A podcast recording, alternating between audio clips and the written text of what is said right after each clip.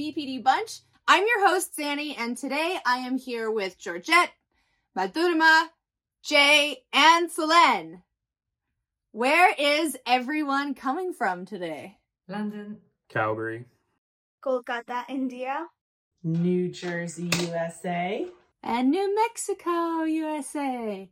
So today we are going to talk about BPD and friendships. All over the internet, you see tons and tons of posts about romantic relationships and a lot of the struggles that we experience today. We wanted to specifically talk about the issues that we have had over the years with our various friendships and some of the things we've learned to have more effective friendships today. So, Solene, what are you going to tell us about your friendships? it's um it's a really interesting topic because like you say we hear a lot about romantic relationships and for me friendships have actually been more challenging uh, to manage uh, along the way so um, and it's something that i've never really talked about because i i thought oh maybe i'm just the odd one out kind of thing so i'm really excited to hear from everyone I would say pre-diagnosis, pre-therapy, I was desperate to fit in. Had lots of different friends, lots of different groups, but I would just like mask everything, make myself who people wanted to be, try to be cool, you know, all these different things. And I struggled with conflict. So if conflict showed up, I would be like, okay, fine, bye, and just kind of mm-hmm. disappear somehow and let things, you know, fizzle out.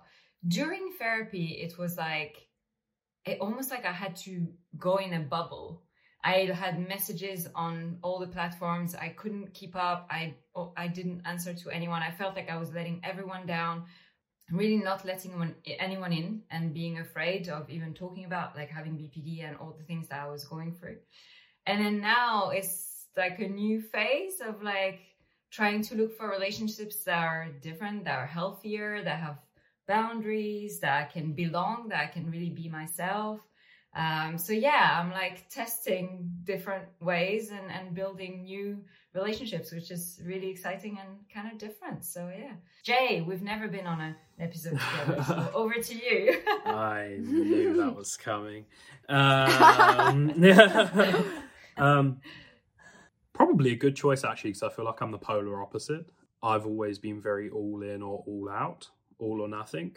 Um, my relationships have always been very intense I but I do relate to you saying that uh, the the friendships have been like the most difficult, one of the most challenging parts of of recovery, and I definitely uh, it has been for me too. In my work, I've been reading a lot about like the neurodiversity paradigm at the moment, and um, I've been thinking a lot about like how we kind of come to like our experiences um, differently, how our minds work differently, cognitively differently, um, and I've always been sort of feeling like I see the world through completely different eyes to everybody around me. And that's like put me at odds constantly with anybody that I've tried to make friends with. Because usually, if something happens, they don't see the situation in the same way that I do.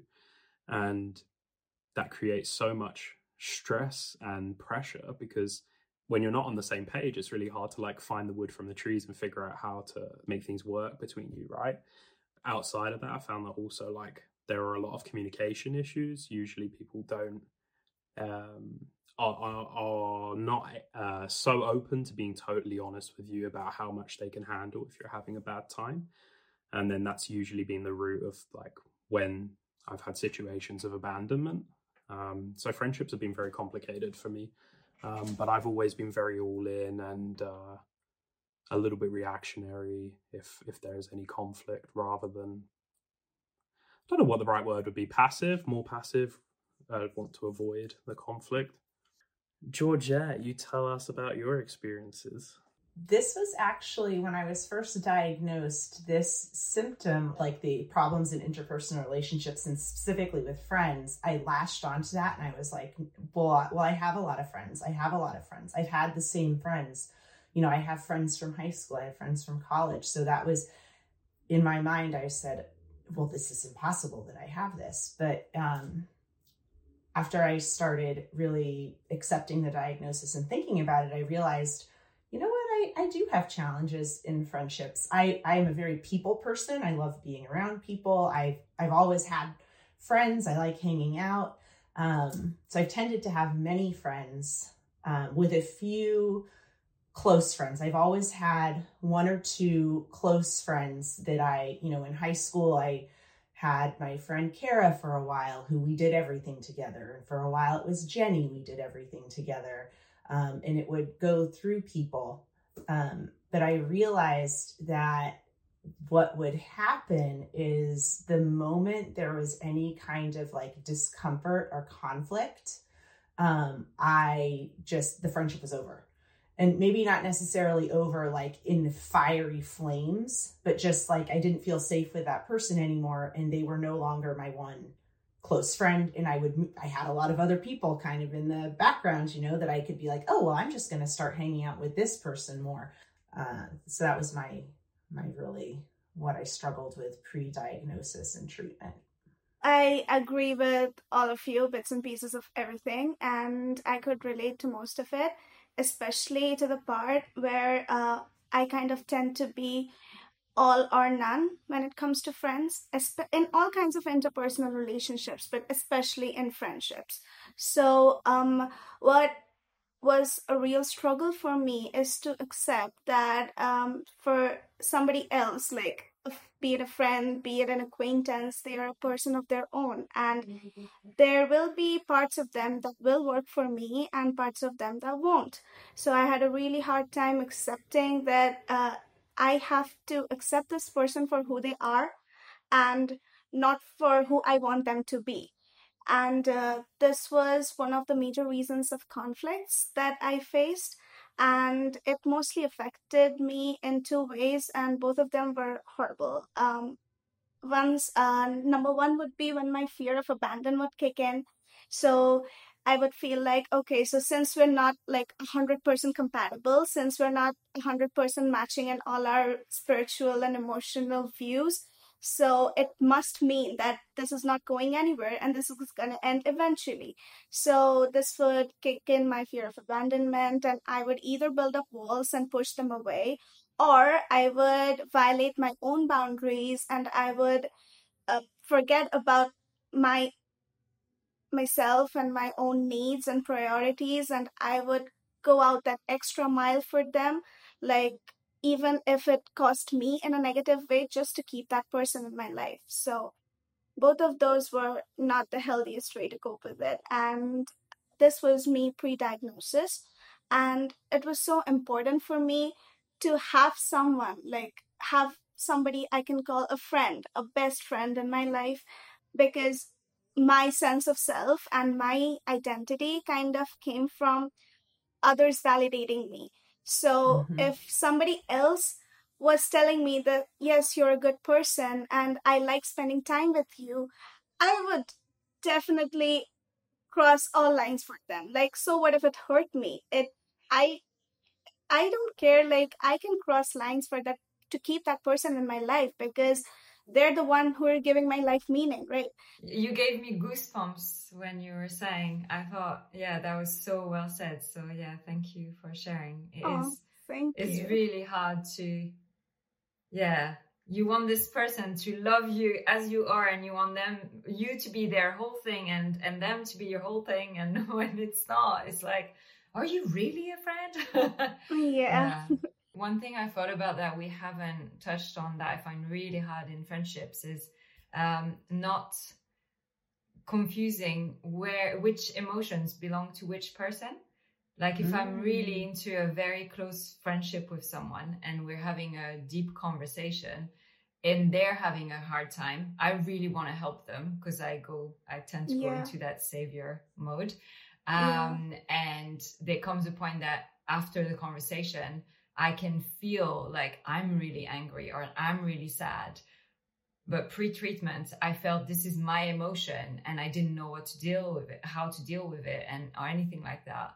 And it's like, oh, hang on a minute. Maybe I'm just being a sponge for other people's emotions mm-hmm. and just mm-hmm. blurring the lines between what's happening with me and what's happening with them. It's like I'm completely like, it's like a fusion with this person and their emotion and just like, yeah.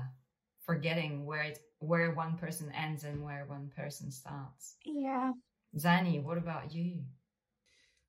I struggled a lot because, you know, I have some histrionic personality disorder traits along with BPD. And so, like, one of those is the boundaries of closeness for me. I always thought I was way closer to people than they thought they were to me. The concept of acquaintance was foreign to me. It was like, oh, if I've talked to someone, they're my friend. The what you were talking about, Solene, about not knowing where you end and another person begins. You know, I've had the same best friend for over 20 years, and but things were kind of challenging for us when I was really symptomatic because I would lash out at her and make everything her fault Mm. you know even if she's coming to me with a situation like you know you hurt me or this like didn't feel right i would like sort of explode out at her and be like well you shouldn't have da da da da da because i couldn't separate her hurt from my hurt. And then on top of it i i was feeling criticized. And so instead of sitting there and working through it i was just like nope not going to deal with this. This must be you you are the one bringing this to me. Therefore it is 100% on you right? It was a totally faulty logic. At the time, I did not, I didn't really understand what was happening, and I'm very glad to have sort of been able to get beyond that because that was a, that's not a sustainable way of having relationships. This conversation in particular really demonstrates to like everyone watching, even to ourselves, like how different all of our manifestations of BPD are and like how different our experiences are and how we come to it so differently. Yeah, I mean, I think a lot of it mm. comes from a similar place, right? Like wanting to be accepted, wanting to be seen, wanting to be validated. I think a lot of them do stem from the same sort of traits, but the, the ways in which we learned to deal with them are just so different. I feel like this connects a lot with the idea of like learning that different friendships can serve different roles in your life. And that was something that I found impossible to deal with. I was so yeah. all in or all out. Um, but it is that idea that like there will be friends that you can go to a coffee shop with that will listen to you really well on that day and you'll have a really great time with them they will not answer a single message that you send them because they're just not that kind of person they don't spend a lot of time yeah. on their yeah. phone and you will take that really personally but it it yeah. it means nothing about the substance of that person but that took me I think that's still something I struggle with, frankly. Yeah. Um, so and that made me think of that that kind of like out of sight, out of mind, and the roles the roles that different friends play in your life. I like how you put that. Like it's it's almost getting to know and respecting the other person's personality yeah. traits and the other person's like the way they operate in the world and operate as friends and learning that that's just how they are. I am me and they are them, and learning that they don't have to live up to what you expect all the time. You kind of need to get to know them and and be able to give them the grace that they need to be who they are too. So mm. as everybody was talking, I it made me remember the the one thing that I struggled to put into words about my biggest challenge with my closest friend was um, wanting approval and being sensitive to criticism. Um, when I look at my my longest friendship, uh, we've been friends since we were three years old, and I'm going to be 44 this year. That's a long time to know somebody. When I look back at our friendship that we've maintained for that long, being close, uh, I realize that prior to treatment, and even now struggle you know i struggle with it sometimes is that feeling of being scared if they judge me um, and wanting that approval and being hyper hyper sensitive to criticism so I when I was doing really poorly and I had first sort of accepted that I had BPD and I was learning more about other people's experiences, I would hear a lot of people talk about people pleasing and like being afraid mm. of having a conflict. And at the time that sounded so foreign to me because I would just lash out at people when I felt slighted. So, like, the idea of not being able to have a conflict was bananas. And then through my recovery, I started to realize that, like, in a way, lashing out was my way of avoiding conflict because I was avoiding vulnerable conflict, right? I was using like anger and aggressive emotions to push people away so that I didn't have to show them my the vulnerable parts and I didn't really become a people pleaser. Yeah, yeah, just light the bridge on fire. And then in my early days of recovery, I kind of switched to the other side. It was like, I'm just never going to make someone upset with me. So then I never, ever, ever, ever, ever have to deal with putting those vulnerable emotions out there. So now, at least, I'm not like leaving burned bridges in my wake everywhere. But it is like, it does require a little bit more cognitive energy because I have to sit there and be like, okay, you know, is this a reasonable thing to bring up to someone? What should I just let go? Um, and, and making those decisions can be very uh, emotionally and mentally consuming. Yeah. Yes. Yeah. I now realize that just because somebody says hello to you or because you have a conversation doesn't make you like best friends. And just because somebody knows my trauma does not make us close either. I think that was a really important lesson. I always thought, like, I'll just tell everybody everything about me at the beginning, and then they'll never be surprised by anything to leave me later. But that was like way too much for people and it did not like, actually yeah. And they it did not actually make us close. It just it, in a way i think that was another way that i tricked myself. It was like a pretend a pretend way to be close but was actually a defense mechanism. It was like can you handle this can you handle me i'm gonna push you away with all of this information and then they're just like ah if you don't take it, I'll lash out. Bye. yeah, they're like, uh, when is this over? Can I go now?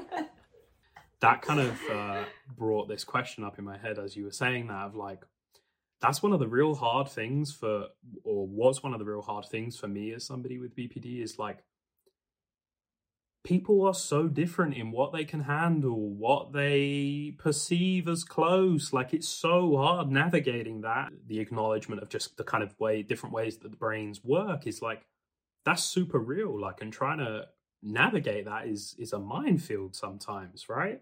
Um, but the other thing that I was going to say was a uh, sort of about uh, kind of friendships that I two very significant friendships that I've had and. Um, and I did something that was kind of da- damaging in a different way, where I I overinvested to the extreme where I completely ignored that I had anything going on in my life, so that I could be mm. so front and present. And I and I did a really good job of it. I'm still friends with these people now, and I, I really helped them get through some really challenging times. And I wouldn't I wouldn't take that back. I know I know they're going to be watching this, so make sure that I say that. But um, uh, you know, that was something that was was really hard for me because I used to go into a lot of friendships, and if somebody had a lot of uh, lot of issues, I would I would really try to to get in there and help them out. And with some people and not others, that ended up leaving me in a position where I was extremely vulnerable to feeling abandonment because some people didn't value it and I was giving it away. And my best friend gave me this really great analogy. She's also been through DBT and she said, uh, Jay, you really need to learn to like, if somebody gives you one marble, stop giving them 50, you mm. know?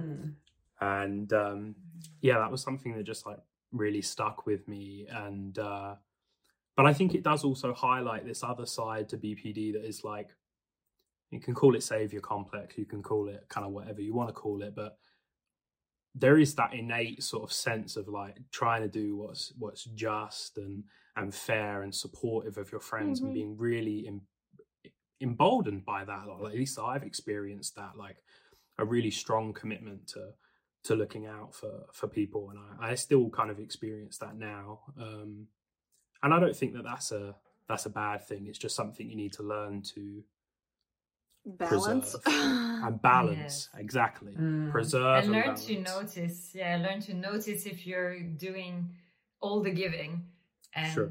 you know there, there was this, yeah. this this brilliant book uh 10 things i hate about me by joe tracini i don't know if you've heard of it it's his story with bpd and he said one thing that really helped him is picturing uh, a relationship as a as a bucket in between two people a physical bucket and it's who is filling the bucket and is it staying mm. 50 50 or is one person taking more but not replenishing it right so it's like if you start looking at it like a physical object it can help because it, you can get more of a sense of like yeah, how it's going. I just found that really interesting and I've been kind of using that a little bit. And something I find really hard, and I don't know if if you all do as well, and still to this day, is I don't want to be a burden on people. And mm. so, like you, Jay, I love helping people. So I'm always gonna go above, beyond to the end of times. Like, oh, you need help? Yeah, let's jump on a call. Can I help you? Like, can I do this? I love it. I love it when it comes to me and I'm in struggle time and I'm like, oh my God, I don't want them to think that, oh, oh again, this BPD thing. Oh my God, she's depressed again. There we go. Oh, the whole cycle again. You know, I don't know why. I just think people are going to assume that, you know, I don't want to burden anyone. I don't want to be negative. I don't want to, you know, so I'm just like, I just sit there and I go, I'm so depressed. Oh my God, I don't know what to do. You know? and I, sometimes I think, oh, maybe I could call a friend yeah, but you know they have their own stuff going on, and I, I don't want to yeah. bother. I don't impose and stuff like that. Oh yeah, that's really hard. When do you call? What do you say? And people are like, "How are you getting on? Like, how are you going at the moment?" And all I want to do is go like, in, not every day, but some days. I feel like, sorry, excuse my French. I feel like shit. I don't want to do anything. I hate myself so much. But I'm like, can they take it? And are they mm. going to judge me? And are they going to run away? Because this is too intense. This is too much. I can't tell them that. Um so yeah just i see a lot of nods. So i'm like oh thank you guys. Oh yeah. Oh, yes. so so the reason why this like i'm nodding so much is because i used to be completely dependent on other people. And i have one memory. I was distraught after a breakup. It was a month. And i was just totally upset. And this person said to me it's been a month how are you not over it already? And for some reason, whenever I would think about telling people that I was struggling with something, I would remember that one incident and be like, mm. no, nobody wants to hear that. You better not tell anyone because they're going to think, oh, look at how emotional you are. How are you not over it already? Mm. It was just one time. And this person wanted to date me. The reason why they said that was because they wanted me to be over it for me to date them. I understand that context, and yet I still cannot take away the emotional impact of that one statement that person made to me that one time. And I think that's one of the things about BPD that is very challenging is that you like we don't want to sit here and say it's it's that person's fault, right? Like they were expressing what they were thinking at the time, but we are so affected by something someone says to us once and it can completely yeah. change the way that we go forwards in all of our other relationships and we have to learn yeah. how to like hold space for those comments from people without letting it change who we are and that has been a mm. real a real struggle for me i hope you didn't end up dating him. They sound like they're not a good match for you. I did not. I did not. Absolutely, I 100% agree that uh, it was so difficult for me to ask for help from people. I would like cross every line for every person, be it my friend or be it somebody else, even if it was like, you know, even if I was at college and I would see a random girl was drunk and crying and my heart would break for them and i would just go over and say i'm so sorry you're going through this i don't know what you're going through but i know pain and i know you're in pain and i don't want you to feel that pain but um if i was going through the same thing and somebody else came and did the same thing to me all i would feel was shame because mm. I thought I would not deserve it. I don't know. It was a self worth issue. It was it, it's it stems from a lot of things but i had no sense of personal boundaries and the fact that they did it made me feel like they cared less about me because i was always mm. going that extra mile i was not thinking about myself but the fact that they were thinking about their own self instead of thinking about me was making me kind of mad like i am putting you above my own sanity so why can't you do the same for me so mm. like sometimes when you're going that extra mile for everybody and they're not doing it for you. So it kind of adds a little bit of bitterness every time that happens. That bitterness kind of piles up. And then you kind of feel bad for feeling bitter because you're like, oh no, I'm being selfish. I want people to help me, but I shouldn't want people to help me because I should be able to do this on my own. But then you feel what you feel and then it kind of damages your whole relationship you know i definitely felt that resentment but i never really um I never internalized it. I never like directed it at me. Funnily enough, it was usually like a pretty hard, heartfelt resentment, like for that other person. And I would usually always say to my therapist, like, why do I have to do all of this stuff, learn all of these things? This world is so bloody emotionally Yes, incompetent. yes. Like, Yes. why is it so hard to just I've had care about people? You know what I mean? Like, I've why is it so hard to just care about people? I'm so Um, and that brings us very nicely to how you move forward from those feelings. I love how we started, you know, oh, this is a bit hard, this is, and now we're really And going everyone's for it, like- you know, we're like, this is really. no, because I was like, if I'm gonna have the moment, I'm gonna go No, go for it. I mean- I feel like you dropped the mic right there. yeah, bam. I mean, it's so true though, and and that resentment, like I, I especially in the beginning of recovery was the same way. It's like, why the hell do I have to do all this work? It's other people who clearly don't understand me. What the hell is wrong with this world that I have to put in all this effort? Da da da. And eventually, I realized that like you only know what is in your own head. You don't know what is Yeah. in the heads of other people. So you don't actually know how much they may or may not be trying to understand you. Like maybe they're failing miserable at it, but that's not necessarily an indication that they weren't trying.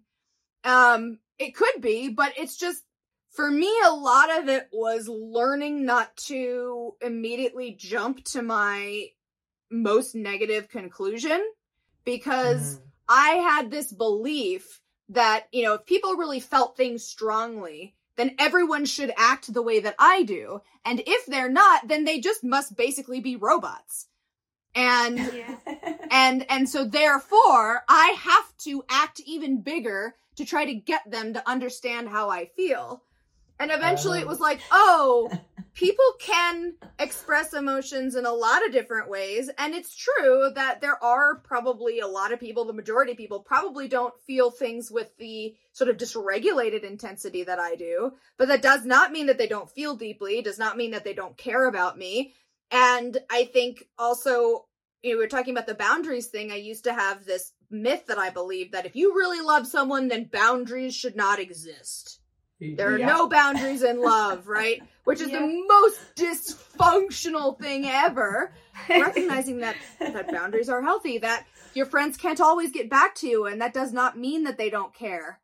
Um, Yep. so I guess to wrap that up in a in a sort of applicable skill, I would say for me a lot of it was challenging myths because I held a lot of myths about how friendships and relationships should be um, and how people should act if they actually care and and realizing that people are different.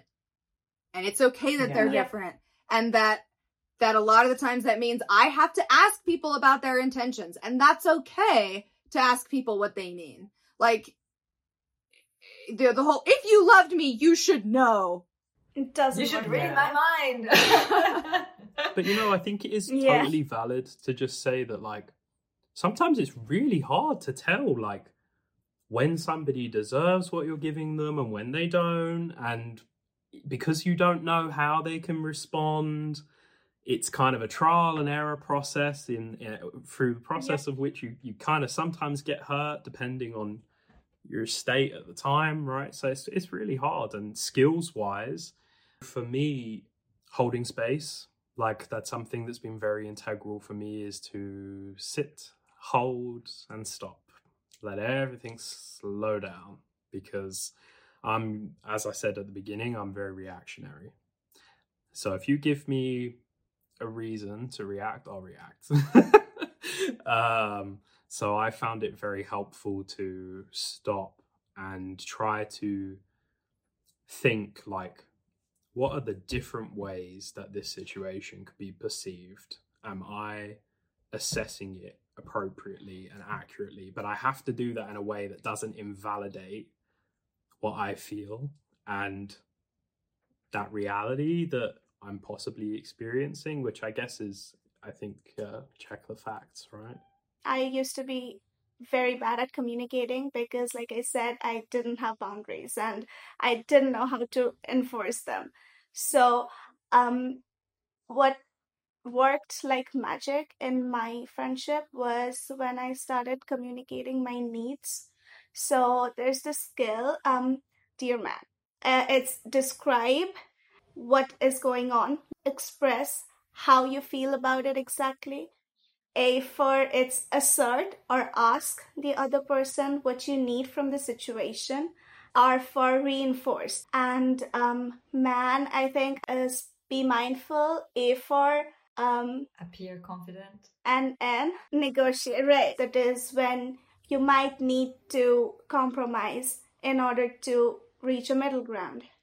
Dear man worked worked brilliantly. I mean, I was so bad at communicating. I always thought, like, as we were saying, that it was so hard for us to ask for help or to set boundaries. But once you start to navigate the relationship, once you start to communicate, it all gets easier from there. I mean, it's much easier to tell a friend that, um, I'm feeling a bit down tonight, so I probably won't make that video call, but could you do it tomorrow instead? Instead of, you know, feeling exhausted and tired and waking up for somebody in the middle of the night just to please them and then harbor that bitterness inside that they would never do it for me.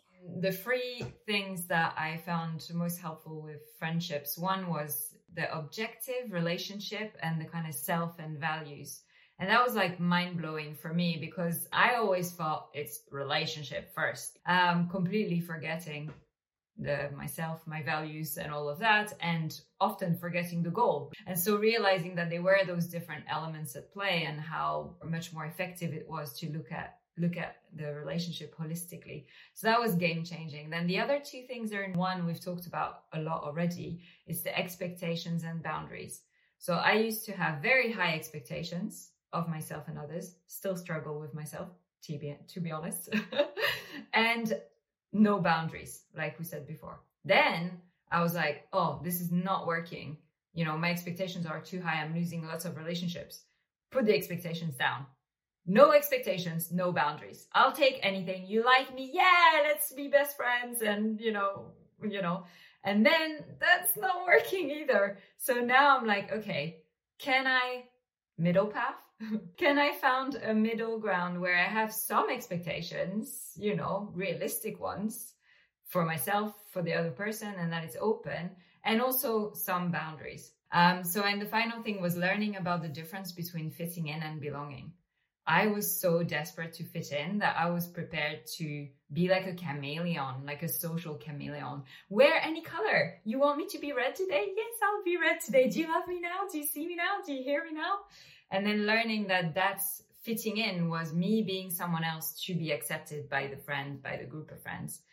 And the difference between that and belonging, which was the feeling that I got from when people accept, accepted me for who I was and now I'm trying to find those relationships where I can be me. I can be sometimes intense. I can be sometimes emotional. I can also be there for the other person. And, you know, we have a more balanced, deep, intense, but also fulfilling and respectful relationship.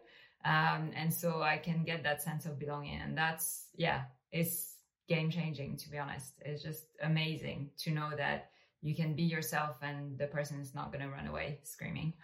yeah, definitely. So, one of the things that I learned, I used to feel like I had to tell people exactly what I thought about something, or I had to stand up for this particular thing, or I had to, this had to be a particular way because that was what right was. And I do think there are times when I, I need to stand up for, for the things that are right and speak my mind.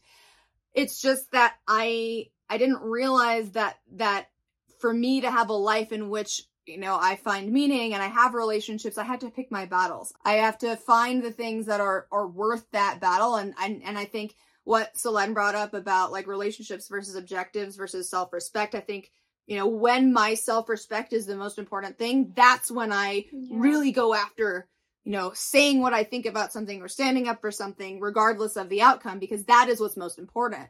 The two other major things that I think really helped me was we talked about this earlier diversifying your relationships, meaning um, having friendships with people who are able you're able to go to for different things. Um, mm-hmm. So, like, I'm not going to talk about mental health with my friends who don't really experience those issues. Not because they don't care, but because they just don't have much to say, right? Like, uh, I'm not going to, to my friends who've never picked up a sewing needle, I'm not going to be like, let's talk about making a dress, right? Like, I'm going to go to my sewing friends to talk about that stuff. And recognizing that people have different interests and respecting those those differences and not trying to force people to be into the same things that I am. Because there's a difference, and I think this leads me to the next thing, which is that being willing to see other people for who they are and not who I want them to be.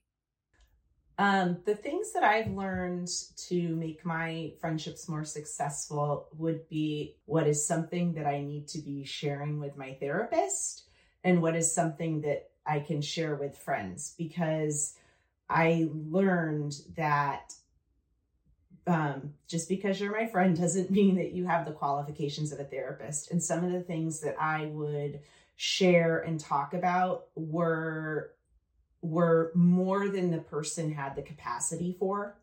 Um, and I it would be scary for them to hear things that I was saying but my therapist is trained to deal with that. So I learned like there's some things that are for friends and there's some things that are for therapists. That was one thing that I learned.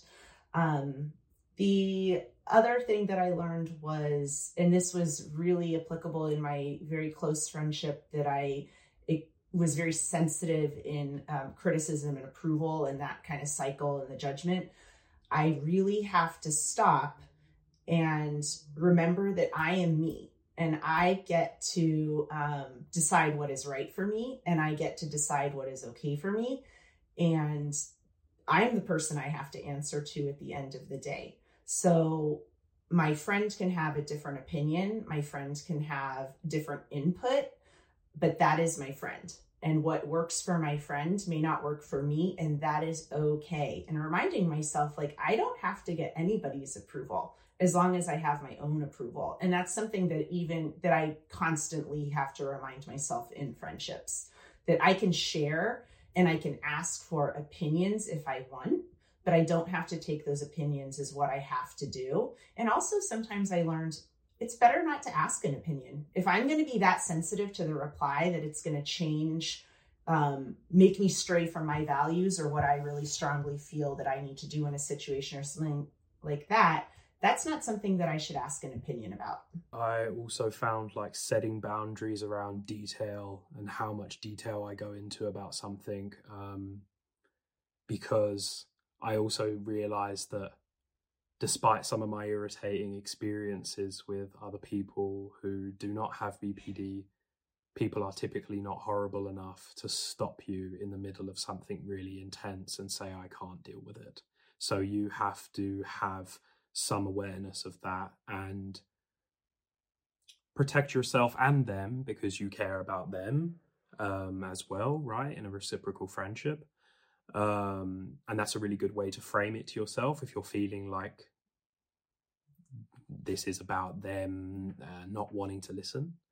Um, something else that I found really helpful for me is um, like communicating as best I can with friends about like the way that I work as a person. And I've had those conversations so many times because usually people, as I said right at the beginning, do not say to me sort of um, what their limits are, what kind of person they are, whatever. Um, and I've always found it really helpful to like know, like, are you somebody that, you know, I can hang out with a lot, or are you somebody that really values your own space and all of that? And that really does vary from person to person.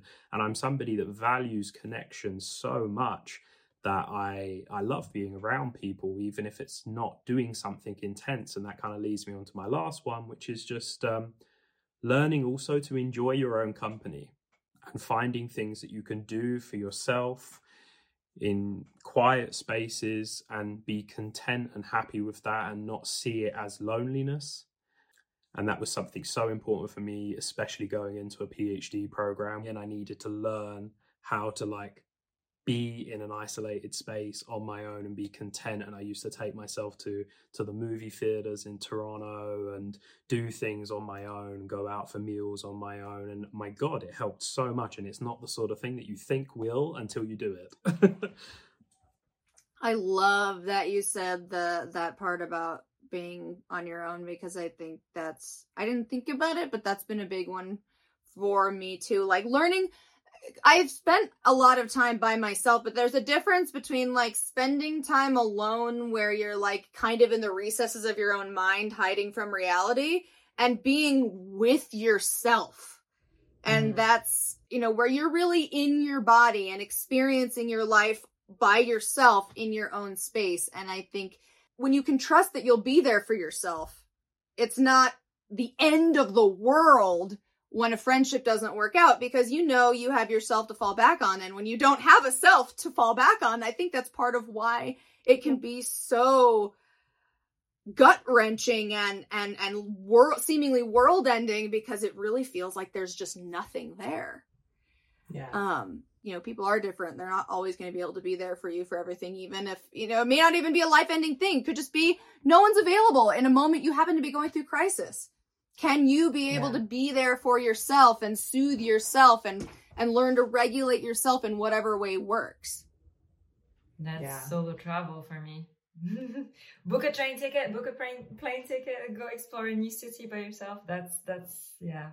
self discovery is like so important and you don't even know that you like you're missing it and and unless you've done it you know? Like i didn't uh when i first got into recovery i didn't know that i was missing this huge chunk of me. Like i had no idea of who i was. My idea of who i was was other people's versions of who i was. So it's very important to like uh, figure out what works for you what you like what is your taste in things and what makes you go and what is the thing that gives you more joy and what is the thing that are deal breakers for you? And these are small discoveries that you go through when you're in recovery and i think that's beautiful and i think that is something that kind of make the basic steps of uh, learning to be okay with yourself or your own company because once you know who you are as a person then you're going to start loving that person little by little. All of the things you said just reminded me of one important thing that which is that when you know who you are and you can rely on yourself like that you also have more strength in your relationships because you know when to walk away. Yep. Yeah. right? Like if yeah. if everything if you put everything into your relationships then you can't walk away from them because yeah there's nothing there is nothing for you to go to you know when you know you can be with yourself then when someone's Yeah. treating you like garbage you can say i don't need this Right. goodbye Yeah. you know what you deserve Your self worth. mm-hmm. Thank you so much, everyone, for watching. This was a really, really awesome episode. Come back next week. I'm going to be handing over the reins of next week's episode to Solene. We're going to be talking about family culture. Everybody comes from a different background and it can have such an effect on how their BPD manifests. So look forward to that next week. Make sure you like, subscribe, turn on your notifications so you don't miss anything, and we will see you then. Bye. bye Bye.